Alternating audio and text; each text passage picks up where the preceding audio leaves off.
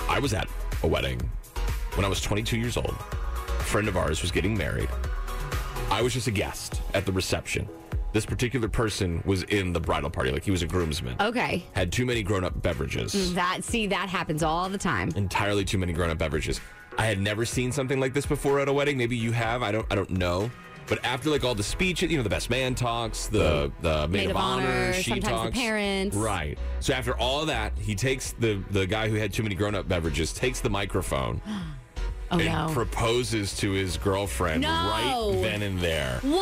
and he's hammered, right? So he's like not making any sense. The poor girl is embarrassed beyond She had belief. to be mortified. Wait, so he Totally. didn't ask because I know this has become a trend. He didn't ask beforehand to like make sure that was planned and okay to do. Uh, Sure didn't seem like it. Oh my Oh, gosh. Ah. they whisked him away pretty quickly. I bet. Uh, and here's the really the best part of that story.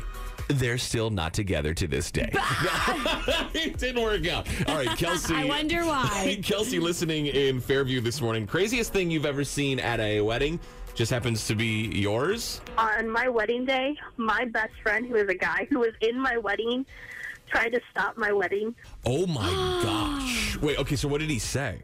He told me how much he was in love with me and he wanted to be with me and all this stuff.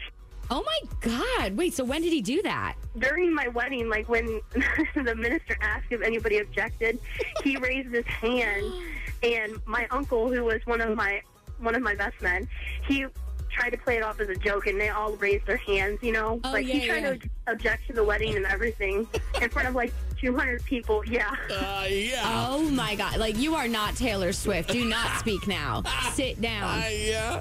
Not you, Charlie. Not Yeah. you. It's the Mix Morning Show with Sean and Hannah.